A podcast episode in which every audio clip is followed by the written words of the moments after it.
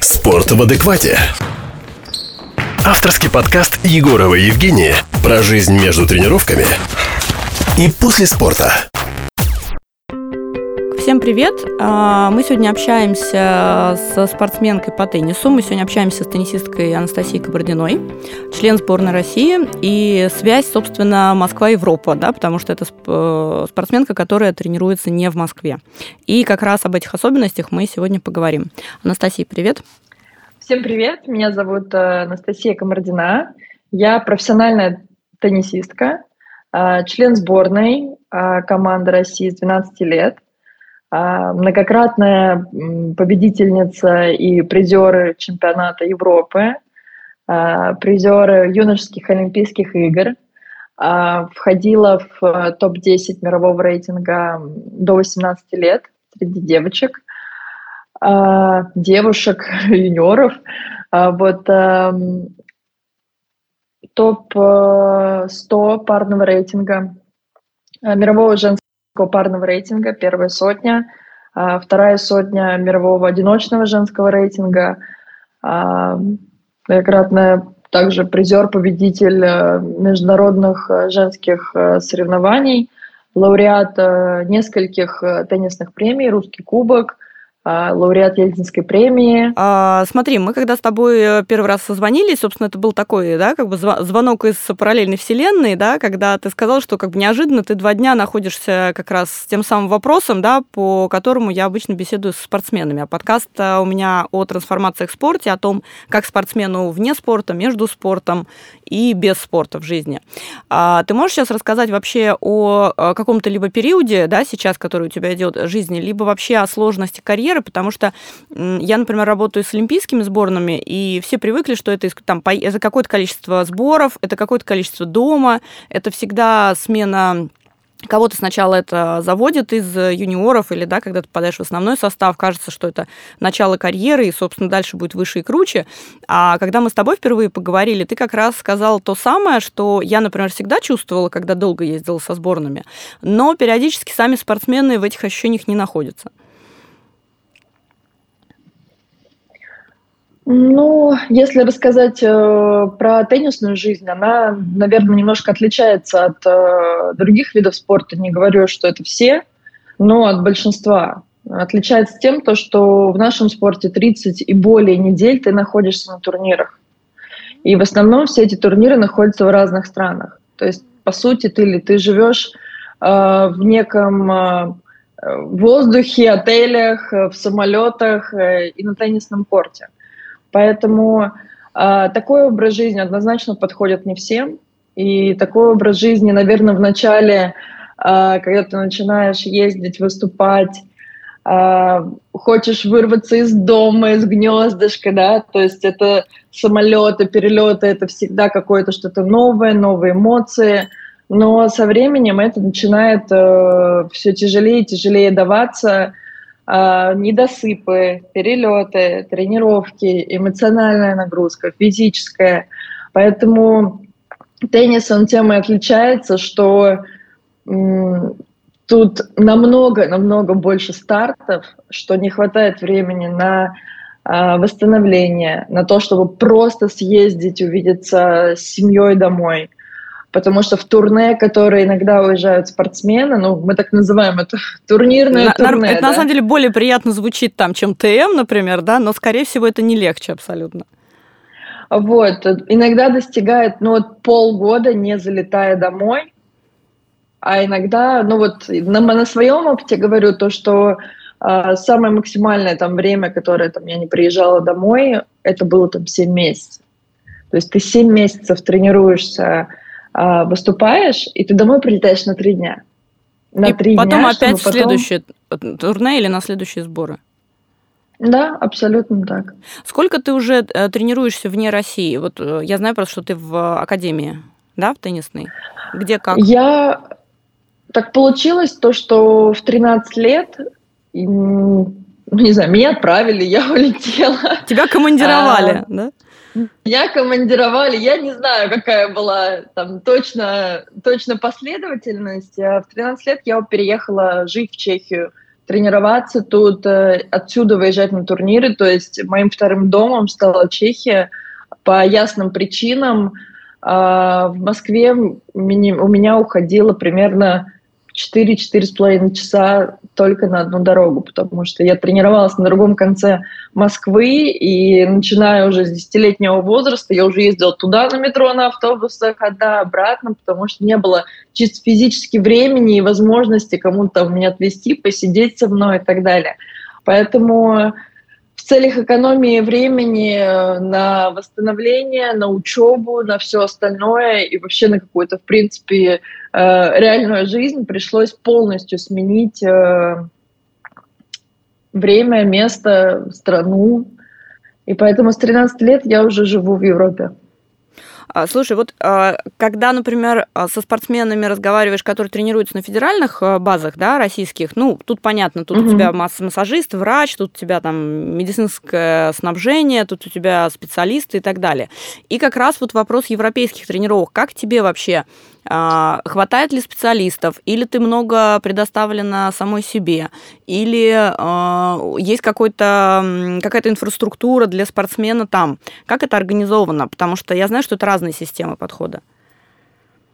Это вообще разная система подхода не сколько Европы и России, это разная система подхода вообще спорта. Потому что теннис настолько индивидуальный вид спорта, что у нас э, некие блага, да, вот э, врач, э, массажист, физио, все в одном месте, это предлагает только наша сборная, когда э, мы тренируемся на сборах вместе, это там несколько выездов подготовительных в год. А только в такой момент, да, мы прям чувствуем себя в таком шоколаде. ну, это я могу так сказать. Uh-huh. Вот, а все остальное предоставлено исключительно спортсмену. То есть, когда ты сам в своем тренировочном процессе, что живя практически в России все время. В профессиональном теннисе такие единицы, кто живет и пытается тренироваться в России. В основном а, все российские спортсмены тренируются за границей. И все тут ну, зависит от спортсмена. То есть ты нанял врача себе, с тобой работает врач. Ты вот, то есть спортсмен набирает себе команду специалистов. Да, который сам организовывает, который сам платит им зарплату который сам э, какие-то взаимоотношения поддерживает, меняет, принимает решения. То есть все абсолютно. Есть э, один, э, как бы такой, такая пометочка есть или погрешность, если там не заправляют всем родители, и если там не заправляет чем-либо какой-либо спонсор, если таковой имеется. Ага, то есть это либо э, спонсорская помощь, и с ним обсуждается какой-то пакет, либо все рулят родители, спортсмен просто организован, да, но это, видимо, на ранних каких-то этапах, да, да в раннем потому возрасте. что они платят. Ну да, да все достаточно банально. Если это не родители, если это не спонсор, например, то э, тогда спортсмен, я так понимаю, на что хватает, э, то и использует. Или справляется ну, да. сам. Все, все прям вот э, один в один, как вы сказали, и, наверное, по мере э, зарабатывания больше денег, да, как говорят, что в теннисе столько денег. Да, да, это известная сколько, тема. Сколько, сколько трат, э, люди, наверное, просто не совсем представляют эти цифры.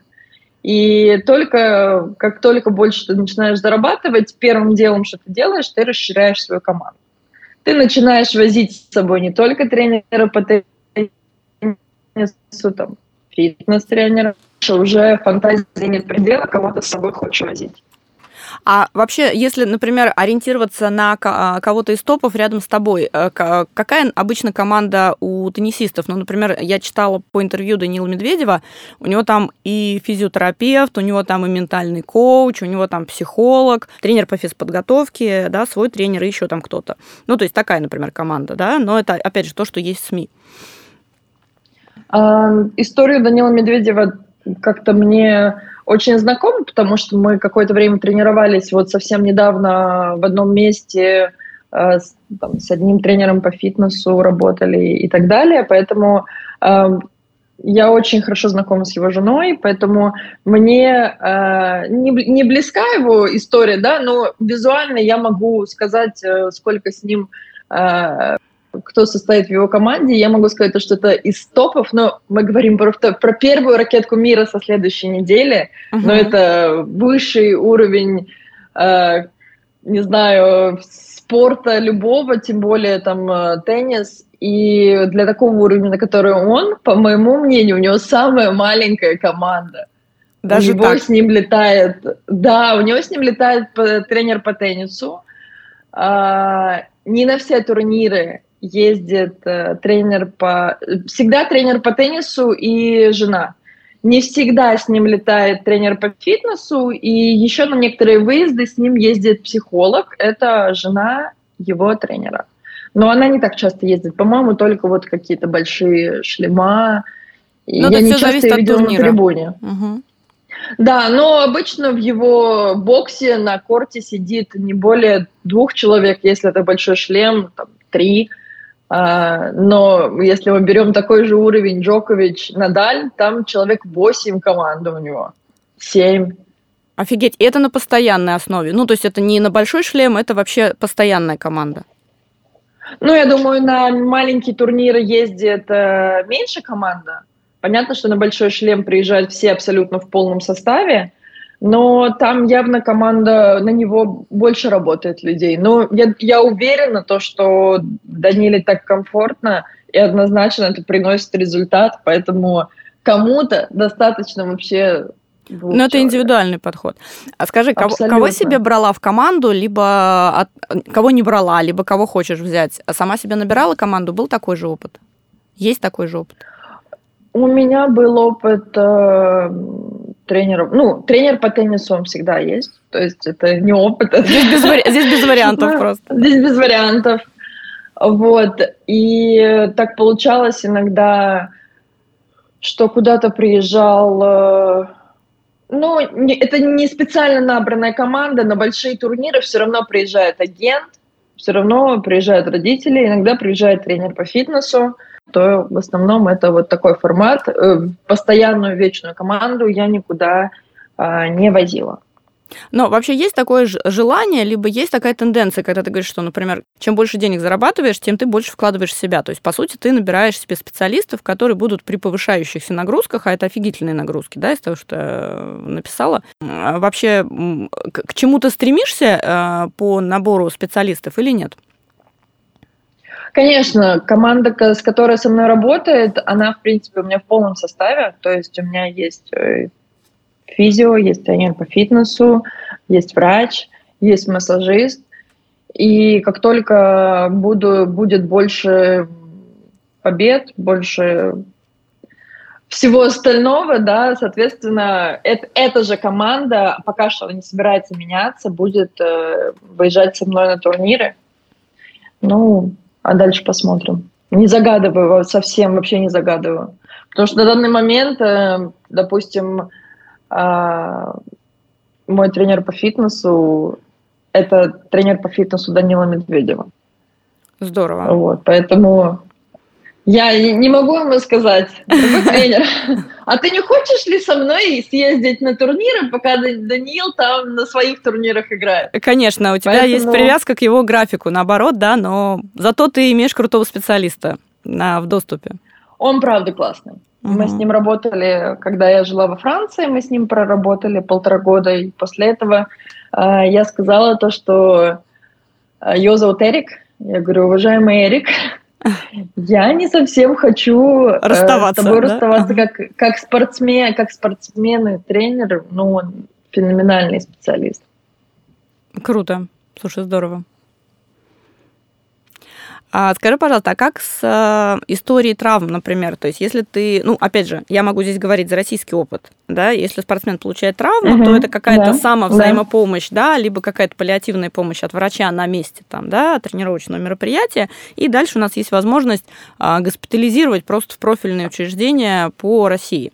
А если спортсмен тренируется в Европе, то это страховые случаи, либо это э, вот период даже на самом деле не сама травма, да, я верю, что страховой случай угу. да, можно там, если какая-то серьезная перелом или растяжение и так далее, ты, конечно же, получишь а, первичную помощь, да, стационарную, но в дальнейшем нужна реабилитация. Как а, у тебя это, если есть такой опыт, как у тебя это выглядело? И вообще сложно это не в, как сказать, ну, не в домашних условиях, да, это же не туристическая поездка, да, это вполне себе деловой турне за результатом.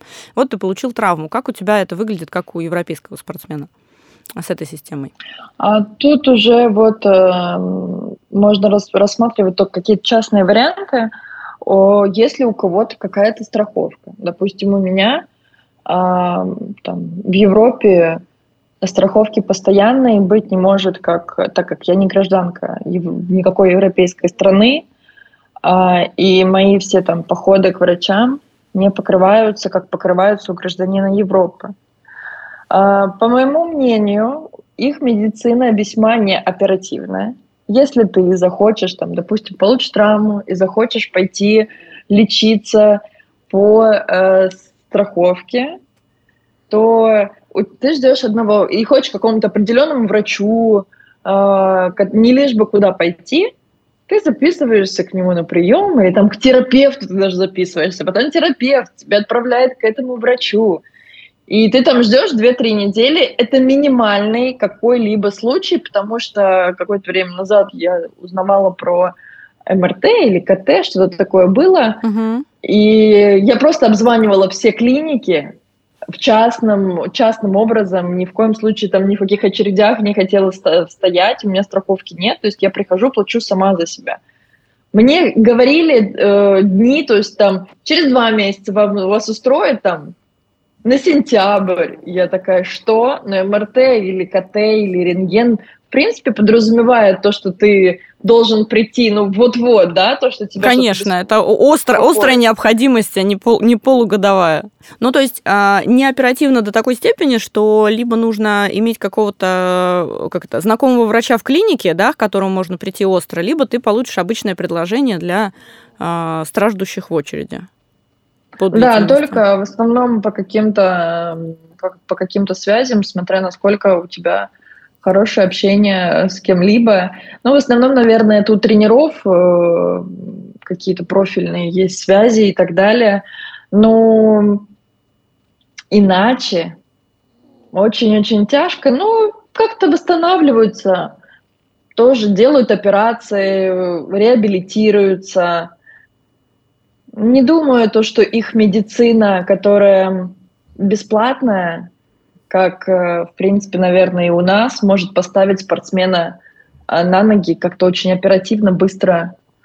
Вот. Все равно ты идешь э, к самым лучшим врачам, к самым лучшим реабилитологам, и, конечно же, ты все это везде там платишь деньги в лучшем, это при самом хорошем раскладе, если на тебя еще нашлось время. Ну, я почему спрашиваю, потому что, во-первых, э, я сталкивалась, э, когда выезжаешь со спортсменами, например, да, в Европу, и я однажды столкнулась с забавным случаем в Португалии, когда у них просто скорая без лекарств, но она перевозчик. Угу. Да? То есть э, спортсмен, получивший травму на, на поле с острейшей травмой просто суставной, в результате мы еще 20 километров ехали до больницы.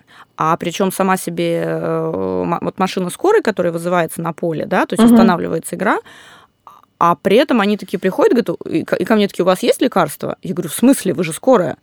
Они говорят, ну, мы перевозчик, мы просто через 20 километров вот сейчас позвоним, где есть лицензия на травматологию, да, острую с, угу. с, ну, с репозицией там нужно было делать. Угу. Говорит, там мы как бы мы в эту больницу повезем. И мы еще тарабанили там километров 25 по дорогам.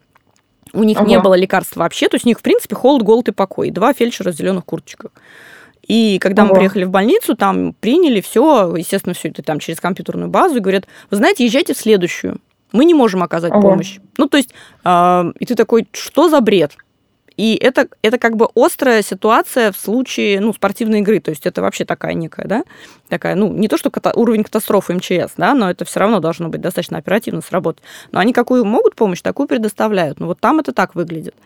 Поэтому периодически мы, конечно, ругаем свою медицину, особенно спортивную, но а, все чаще как раз а, вот эта обратная связь, да, это не в смысле того, что европейская медицина плохая, нет, там, наверное, по развитию медицины, конечно, там выше на каких-то да, областях и этапах, но по оперативности помощи и по готовности, например, да, спортсмену организовать все там чуть ли не вчера, я могу сказать, что у нас с этим, конечно, проще. Ну вот на турнирах у нас э, всегда работают и врач, и физиотерапевт, это очень квалифицированные врачи. И очень и очень часто они приматывают, заматывают руки, ноги так, что э, ты не мог там тренироваться, ходить, а они так хорошо это все делают, что ты еще можешь выступать целый турнир. Поэтому я не жалуюсь по поводу того, что именно на турнирах у нас классные, классная, грубо говоря, какая-то медицинская команда, которая реально помогает. И только в каких-то там экстренных случаях кого-то там отвозят к врачу, в больницу. А, хотя и были такие случаи. Я в таких случаях была, когда мне не смогли помочь, я на корте сломала ногу. А, вот.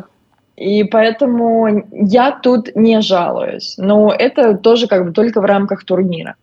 Ну, то есть турнирные медики это как раз э, медики, квалифицированные по теннису, по этим нагрузкам и готовые оказать помощь, чтобы ты продолжал игру. То есть это не только пакет льда. Не, не, нет, это целая команда физиотерапевтов, которые, как и мы, ездим. Они из разных стран и также летают, гастролируют по турнирам. Uh, у них там какой-то свой график. В принципе, это, это может быть их человек 40, я не знаю, в команде, да. Мы их на турниры одних, других, третьих встречаем. В принципе, как бы такой контакт, они как часть тура. То а, есть это, то есть это знакомая команда медиков, то есть это не просто из какой-то больницы прислали, то есть вы их знаете? Да, это часть тура, которая ездит, и мы периодически видимся с одними и те же, на не, теми же на, неск- на нескольких разных там турнирах. Это они, это их работа, то есть они работают для женского теннисного тура. Тоже здорово. Вот так, такая система, а, наверное, себя как раз оправдывает. Да, потому что да. самая взаимопомощь тут уже не пройдет. А скажи, пожалуйста, относительно того, что мы с тобой говорили, что у вас 30, больше 30 недель бывает, да, турниров, то есть вы постоянно в разъездах и так далее. И когда встает вопрос а, либо паузы из-за травмы, я знаю, что просто для спортсмена это психологически сложный период всегда, потому что это выключение из привычного контекста, из жизни, из работы, и ты вообще не понимаешь, что делать, а тебе нужно с этой травмой что как-то быть. И, соответственно, когда э, происходит ситуация в силу либо травмы, чаще всего в спорте, либо в силу жизненных обстоятельств и так далее, когда оказывается, что ты должен пересмотреть свой взгляд на карьеру и, возможно, например, уйти из спорта. А как это выглядит в теннисе? Были ли такие случаи? Были ли, так, были ли такие мысли у тебя? Либо как это со стороны ты наблюдала вообще у кого-то из знакомых? Травмы, без них вообще совсем не обойтись. К сожалению, а, единичные случаи, которые есть, кто играет, э, скажем, с меньшим количеством травм, на меньшее время вылетает из тура, чем это чревато у нас. А, столько турниров и вечная гонка за очками. То есть целый год ты гонишься за очками, у нас и каждый год следующий эти очки у тебя сгорают. А мало того, что ты должен их все подтвердить на каждой неделе, так ты еще, в принципе, хочешь улучшить свой результат на следующий год и продвинуться в рейтинге. И если ты получаешь травму, а тебе следующие три месяца или там, два месяца, э, в, том, ну, там, в том году в эти месяца ты выиграл 200-300 очков, образно говоря – тебе в этом месяце этого года нужно все их подтвердить. У тебя травма. А если ты их не подтверждаешь, ты там откатываешься на 100 позиций назад в рейтинге. А 100 позиций назад ты уже не попадаешь на такие-то, такие-то турниры. И, соответственно, там еще и... раз теряешь очки. Ну, начисление, по там мере. Еще, да, абсолютно. И вот это вот такой вот замкнутый круг в теннисе, что у спортсменов у нас наступает паника, когда ты получаешь травму, и если она там на два, на три месяца, это шок вот в таком вот плане, что а как же, ну нужно, нужно играть, нужно, нужно турниры, и просто на своем опыте могу тоже сказать, что были, совершались такие ошибки, что не долечивалась, бежала на корт, чтобы просто хотя бы выступить, попробовать защитить эти очки. Чтобы не, не потерять совсем том, все. Чтобы улучшить. Угу. Да, чтобы не потерять совсем все, это, конечно же, большой минус вот нашего спорта, что это вечная гонка. Говорить про какое-то психоэмоциональное истощение, но это у нас вообще не, не проблема, я могу сказать. Этого не достаточно, том, да? Не проблема в том, что если мы еще из психоэмоционального э, сочувствия, чувств и так далее будем останавливать нашу там, карьеру, брать какую-то паузу, ну э, как ты вообще будешь? У тебя вчера нога отваливалась, сегодня ты там, у тебя душа болит за что-то, а в теннисе-то когда эти очки подтверждать, зарабатывать? То есть у нас просто нету шанса на погоревать на вот какую-то душераздирательную тему, только потому что у нас, ну, как сказать, время – деньги, время – очки, иди тренируйся, езди на турниры. Ну, это время, Поэтому... время деньги это яркий пример. То есть у вас как раз э, тот вид спорта, когда очень четко видна зависимость. То есть как только ты выпал, да, у тебя сразу же упала финансовая кривая. Да, абсолютно. Ты должен содержать вот ту самую команду, которую ты себе собрал.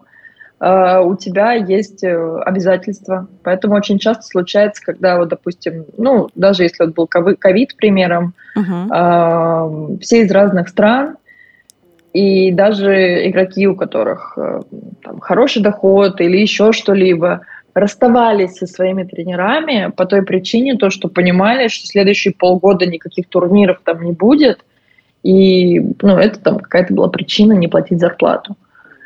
Очень много конфликтов, плюс это все, все же девушки, да, не будем... Э, не да, будем не будем приукрашивать тут, да. Да, и можно подумать как-то эгоистически, не эгоистически. Кто-то реально думал с тем, чтобы в плане экономии, потому что непонятно, когда мы выиграли.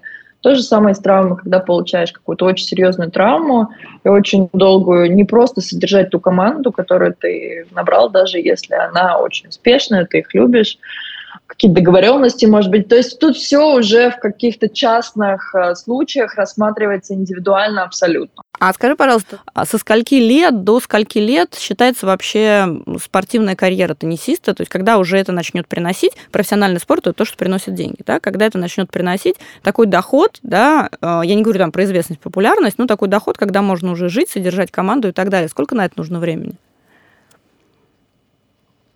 Тяжелый вопрос. Также индивидуально у нас есть девочка в туре, которая влетела в первую сотню в 15 лет.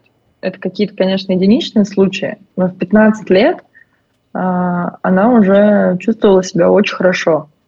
И на прошлой неделе как раз вот ей исполнилось 18, она сыграла финал «Большого шлема». Это сумасшедший результат. То есть в 18 лет она уже а, королева топового тенниса, она уже... Она уже все как, сделала. В принципе, да. Она уже все сделала, да, но, как правило, такие вот случаи, когда получаются какие-то виндеркинды, э, по-другому не сказать, да, и делают сумасшедшие результаты, обычно там, там как бы спонсорский пакет так настолько высок, да, что а, родителям не нужно уже все это содержать. Даже в таком вот раннем возрасте, если настолько ты молодая и перспективна, обычно такие пирожки схватывают на лету, только, ну, к нам предвзято относятся. В принципе, не вообще э, предвзято относятся, потому что слишком много э, русских спортсменов, и как-то какой-то диалог был давно-давно, но я запомнила его с каким-то из агентов, когда мы еще были, нам было по 18. А у нас э, конкуренция в России, ну, у нас 10% первой сотни русские, 10% второй сотни русские – и, ну, это, это очень большой показатель. А, и... ну то есть получается, что русских слишком много на международной теннисной арене. Да, Заполонили. Да, и, угу. да, и получается какой-то спонсор, я не помню кто, не буду лукавить, сказал, говорит, ну понимаете, я беру, образно говоря, 50-ю или там 80-ю ракетку мира, но она восьмая в России. Вот она вот восьмая в России, и вы понимаете то, что я беру не первую. Так я лучше возьму, я не знаю, какую-нибудь э, латышку или, э, не знаю, эстонку, еще кого-то, которая стоит 150 в рейтинге в мировом. Ну, в Эстонии это она первая, или в Латвии, или еще где-то. Конечно, это отрыв есть, вообще, да. Да, то есть для них э, в каком-то э, молодом возрасте, мы не говорим сейчас, сейчас уже индивидуально все рассматривается, как ты выглядишь, как ты себя ведешь и так далее – Ну вот я просто помню, по каким критериям это брали в каком-то там юниорском теннисе, что лучше взять первую, там, у меня первая вот такая, вот, чем восьмая э, русская, чем, потому что хоть она и в рейтинге еще и выше. А скажи, у тебя э, есть опыт работы со спонсорами? У меня нет, и никогда не было. И никогда мне не родители было. помогали. Да, мне родители помогали. А планируешь, не планируешь вообще, собственно, есть идеи выйти на спонсорские э, контракты, нет? Или это не от хотелки зависит, а от э, того, что предложат? Это зависит от э, результатов, это зависит от результатов работы агента. Угу. А, а функцию агента? Ну, то есть А, он сразу появляется, агента- да, либо ты находишь его для того, чтобы, потому что это действительно необычно. А, ну, вообще, в теннисе практически у каждого игрока в основном есть агент, если это в этой роли не выступают родители и не пытаются договориться о чем-то где-то с кем-то. И, в принципе, если ты успешен уже с какого-то молодого возраста, да, то у спортсмена появляется агент. Обычно это какая-то компания, AMG, Octagon, еще что-либо, это самые там, крупные компании. Но обычно агенты не часто работают в каком-то частном формате, что вот я, вот мое имя, за мной ничего нет, ни команды, ни компании, ничего. Вот. И обычно спортсмен подписывает с ним контракт на каких-то там своих тоже условиях, которые никто не знает, кроме спортсмена и агента, образно говоря. Ну, конечно, Ну, это уровень работа. конфиденциальности. Мгм. Да, да, и агент работает, в принципе, в зависимости от того, на какие условия вы договорились, те функции он выполняет. Для некоторых агент вообще весь орг-процесс э, как бы выполняет. То есть Еще это менеджерский, это менеджерская ставка, да? То есть фактически это твой менеджер, который, э, который про что? Который про тренд-план или который про поиск спонсора?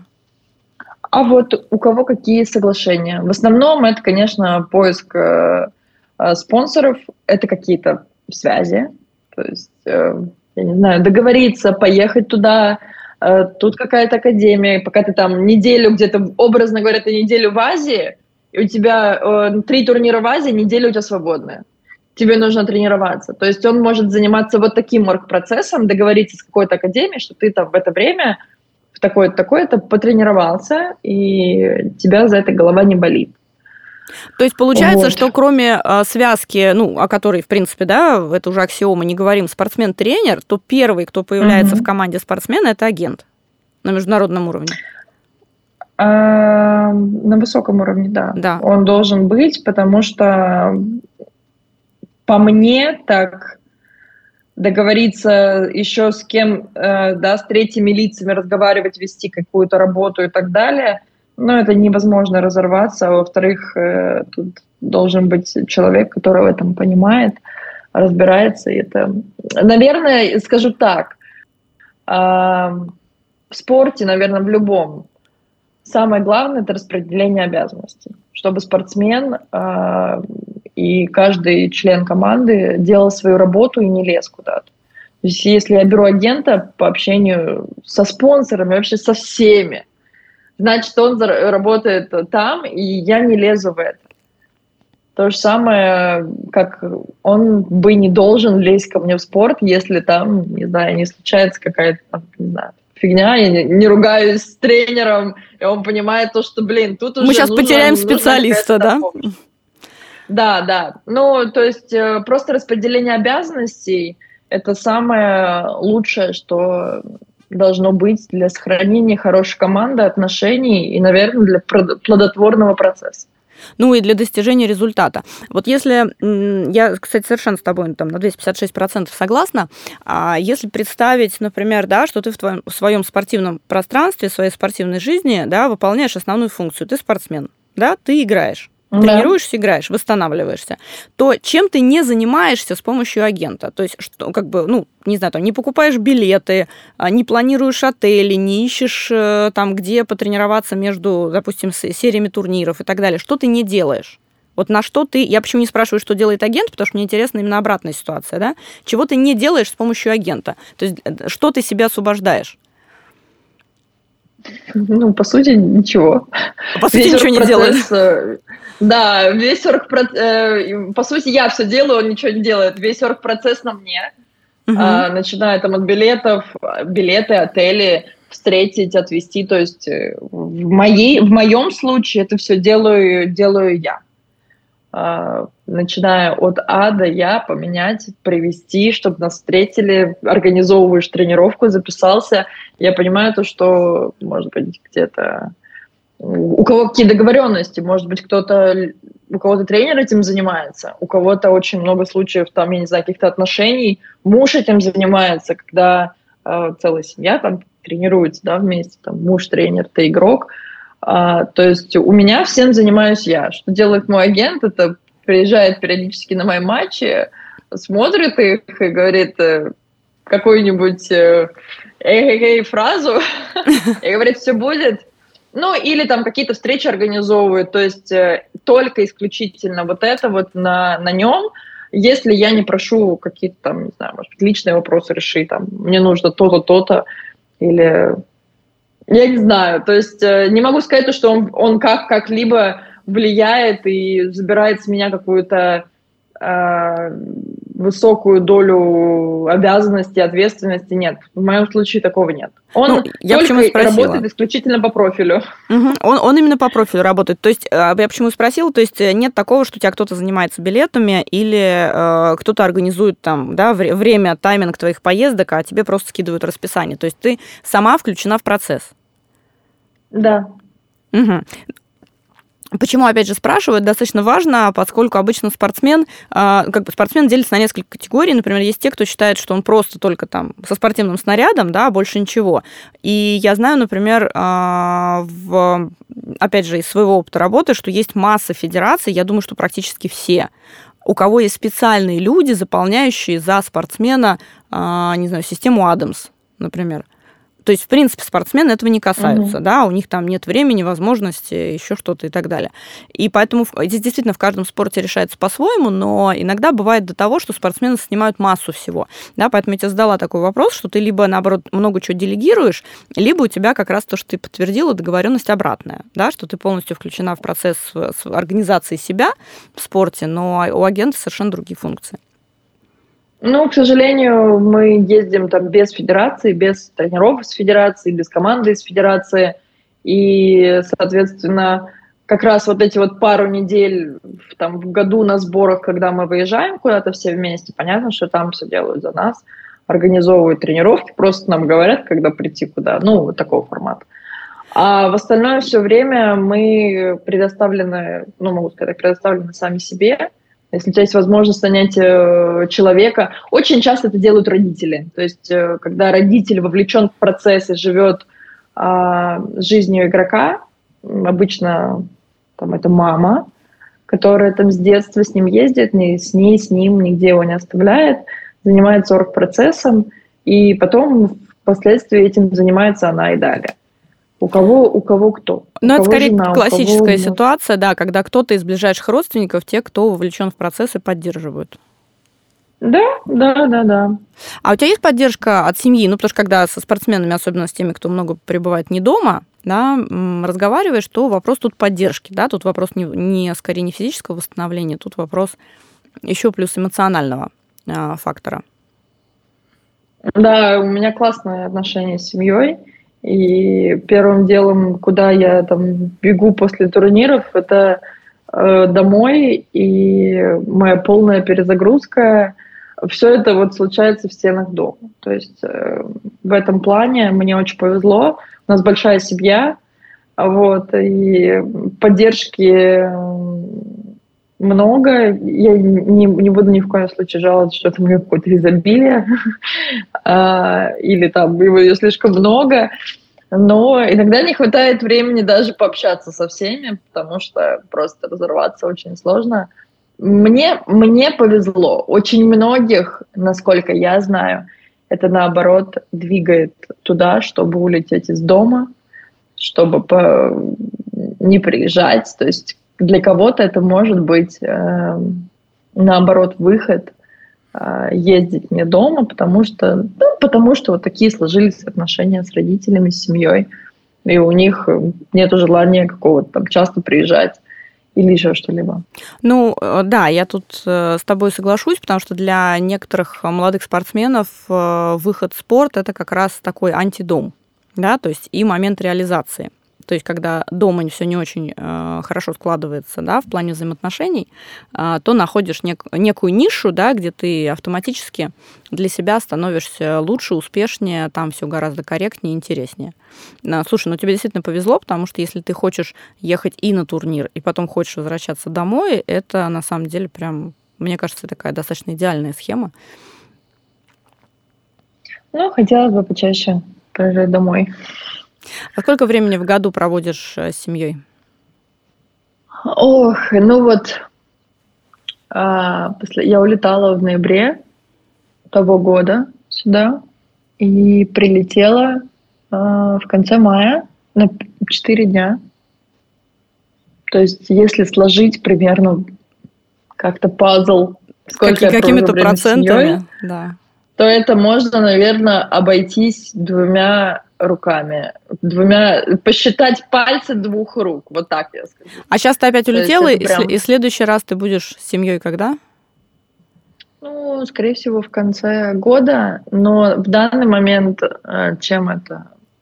К сожалению, все не так, не так часто, как хотелось бы, из-за того, что сейчас просто перелеты — это 25 часов пути, когда прямой рейс 2 часа. Mm. И невозможно потратить э, четыре, ну, тут даже четыре дня ты тратишь, ты день, лети, сутки летишь туда, ты приходишь в себя чуть-чуть, под, э, увиделся, обнялся, поцеловался, и ты летишь обратно. И ты за эти четыре дня э, выбиваешься из тренировочного графика, плюс тебе нужно после таких перелетов, ну, я дня два восстанавливалась, потому что это ночные перелеты, я летела через Дубай, и это очень тяжело дается в плане том, что если какие-то высокие физические нагрузки тренировочные, а ты там не спишь почти сутки, ну, это сказывается. Поэтому, а так как у нас плюс еще постоянные турниры, тренировок почти нет, и тренировок почти нет, ну, тренировочных недель объемных. Да, я поняла, у вас, у вас получается сейчас спортивный период, исключительно старты, старты, старты. Да, он у нас э, с января по, по ноябрь. Старты, старты, старты. А с ноября, а с ноября по э, декабрь у тебя есть возможность э, выстроить план тренировок, я так понимаю. А в ноябре обычно все неделю-две отдыхают, а потом э, предсезонная подготовка на 5-6 недель, такая объемная, и дальше. В тур. Круто. Ну, это такой прям, да, это, это заранее уже а, такое решение находиться, график. Да, находиться в таком графике. Это сумасшедший график. Могу сказать, что совсем не всем он подойдет. И, Но это такая наверное... готовность быть в этом графике и плюс еще показывать результат, потому что для спортсменов всегда тяжело, да, э, и перелеты, и плюс э, смена еды, смена а, места, где ты тренируешься, и новые условия, ладно, к этому да. можно приспособиться. А вот когда ты должен в этом еще наращивать результаты, и у тебя нет какого-то дедлайна, что ты там через две недели будешь дома, и, например, и что-то поправишь, да, а потом опять полетишь куда-то, например, играть, то это гораздо тяжелее. А, тут согласна однозначно. А, плюс постоянно же что-то побаливает, не всегда же какая-то травма должна быть такая, что ты не можешь играть, да? Ну, у спортсмена есть хронические травмы, вопросы. конечно, это постоянная да. Да, ситуация. Вот, э, много, много всего, но как бы что есть, то есть, мы проигрываем каждую неделю. И для нас это часть э, плана. Если у тебя соревнования два раза в год, и ты их проигрываешь, это как бы больше трагедия. Вот. А для нас ты проигрываешь, у нас один победитель в неделю. Ну, три турнира ты выиграешь в год. Ну, пять при хорошем очень там, э, при хороших результатах. А все остальное ты э, проигрываешь каждую неделю, которую играешь. То есть рано или поздно. Первый круг, финал, полуфинал. То есть... Рано или поздно ты знаешь, что ты проиграешь. Да, с этим, ну, можно, конечно, обязательно должно быть э, желание каждую неделю побеждать в турнире, но мы понимаем, что это невозможно. Иначе бы у нас была бы одна первая ракетка мира, одна вторая ракетка мира, одна третья ракетка мира. Да, ничего бы не поменялось, всем было остальным, бы очень скучно. Да, всем остальным нечего было бы делать в теннисе. Да, поэтому это нужно осознавать. Э, знаю, что очень многие, я в том числе, среди тех, кому не просто даются поражения, но тут немало, немалую роль играет тоже там менталитет, ответственность, да, чем более пофигистические американцы или там европейцы к этому относятся. Поэтому тут уже какие-то личные жуки у каждого в голове свои. А как справляешься с этим? Вот ты точно знаешь, что ты, как это, даже не 50 на 50, да, тут даже другая пропорция, что ты проиграешь с большей вероятностью, ну, просто статистически. А, я стараюсь просто из каждого, в каждом матче выложиться настолько как бы 100%, чтобы потом выйти с него и сказать, ну, блин, ну, сегодня я сделал все, да, видно, да, э, подсчитываешь очки, что там все равно какие-то планы есть, ты видишь сетку, с кем ты там можешь играть. Ты что-то себе в голове прикидываешь, эм, Желательно не иметь никаких ожиданий ни на какой турнир, даже если ты там приехал с самым высоким рейтингом и так далее. Очень зачастую у нас э, вот так вот все судят. Ну ты же первая там сейная, то есть первая по рейтингу да, в турнире. Да. Как ты можешь кому-то проиграть? Элементарно. А, да, в каком-то сегодня, то есть очень большие ожидания могут быть у тебя, еще у других, а еще априори там у болельщиков, которые после проигрыша, от которых ты получаешь тысячи просто сообщений, что ты просто сволочь, и там это самое приятное, что можно получить. Вот, и поэтому, наверное, нужно изначально подходить э, с таким а, не знаю, мышлением или еще чем-либо, что а, я каждый матч выкладываюсь и делаю все, что я могу на сегодняшний день в сегодняшних условиях. Сегодня я проснулась, у меня голова болит, я не знаю, отравилась. Но вот ты сегодня делаешь... Понятно, что если были бы другие условия, ты бы себя чувствовал замечательно, э, там можно было бы не то, что там что-то ждать от себя, да, ну, требовать или еще что-либо. Поэтому, к сожалению или к счастью, выигрывает тот, и лучше играет тот, кто быстрее адаптируется к, вот, к условиям на данный момент, что вот у него есть. Поэтому э, для меня, вот лично, э, лучше всего это уйти с корта с таким ощущением, что ну, сегодня в этих условиях я сделала все, что могла. В следующий раз сделаю лучше. Э, так легче как-то переносятся какие-то проигрыши. Ну и плюс ты знаешь, что, что на следующей неделе у тебя следующий турнир и новый шанс. А, слушай, а, кстати, интересный э, вопрос э, затронула по поводу хейтеров что вот это была не поддержка фанатов, например. Я так понимаю, что в теннисе это достаточно острая тематика, да, потому что фанаты, ну, во-первых, все знают расписание турниров, во-вторых, часть фанатов, да, я уверена, передвигается, ну и в-третьих, это достаточно зрелищный вид спорта, и поэтому там пустых трибун нет, да, как бы ни у телевизорах, э, ни в, в офлайне. А это вообще достаточно острая тема, она бьет по, ну, не то что по эмоциям, по подготовке, по самолюбию, да, она вообще э, здорово прилетает. Думаю, да. Думаю, очень часто это решает исход какого-либо матча, особенно в какие-то тяжелые моменты, да. Но если мы возвращаемся к Даниле Медведеву пару лет назад на US Open, когда там была какая-то конфликтная ситуация у него с трибунами, да, и он после матча сказал, ребят, я благодаря вам вообще сегодня выиграл, я летел 2-0 по сетам, и вы настолько меня захейтили, что я вот вам доказал, что на зло, вы да? Меня настолько смоти... Да, вы меня настолько смотивировали играть. Ребят, спасибо, классно. И вот э, тут тоже обратная сторона медали, на кого как это реагирует. Да. На кого, э, кто-то вообще, может быть, знаете, такой меланхолик, что ему вообще пофигу, за него, против него болеют. Он понимает, что он вообще не в курсе, да, за, за кого как бы там болеют. Да. Да. А есть игроки, которые реально зависят от того, на каком стадионе они играют, на какие трибуны, за кого болеют. А, есть такие азартные. В основном, конечно же, я могу сказать так, что спортсмены все азартные, и чем больше за тебя болеют, тем больше у тебя появляется, открывается второе дыхание. Вот, поэтому А у тебя, Конечно у тебя здесь как? влияет. Да, у тебя здесь как? Например, вот ты, я так понимаю, что ты на соцсети обращаешь внимание, да, что тебе там написали, то есть ты знаешь, что ты сделала все, что от тебя зависело на турнире, да? Ага.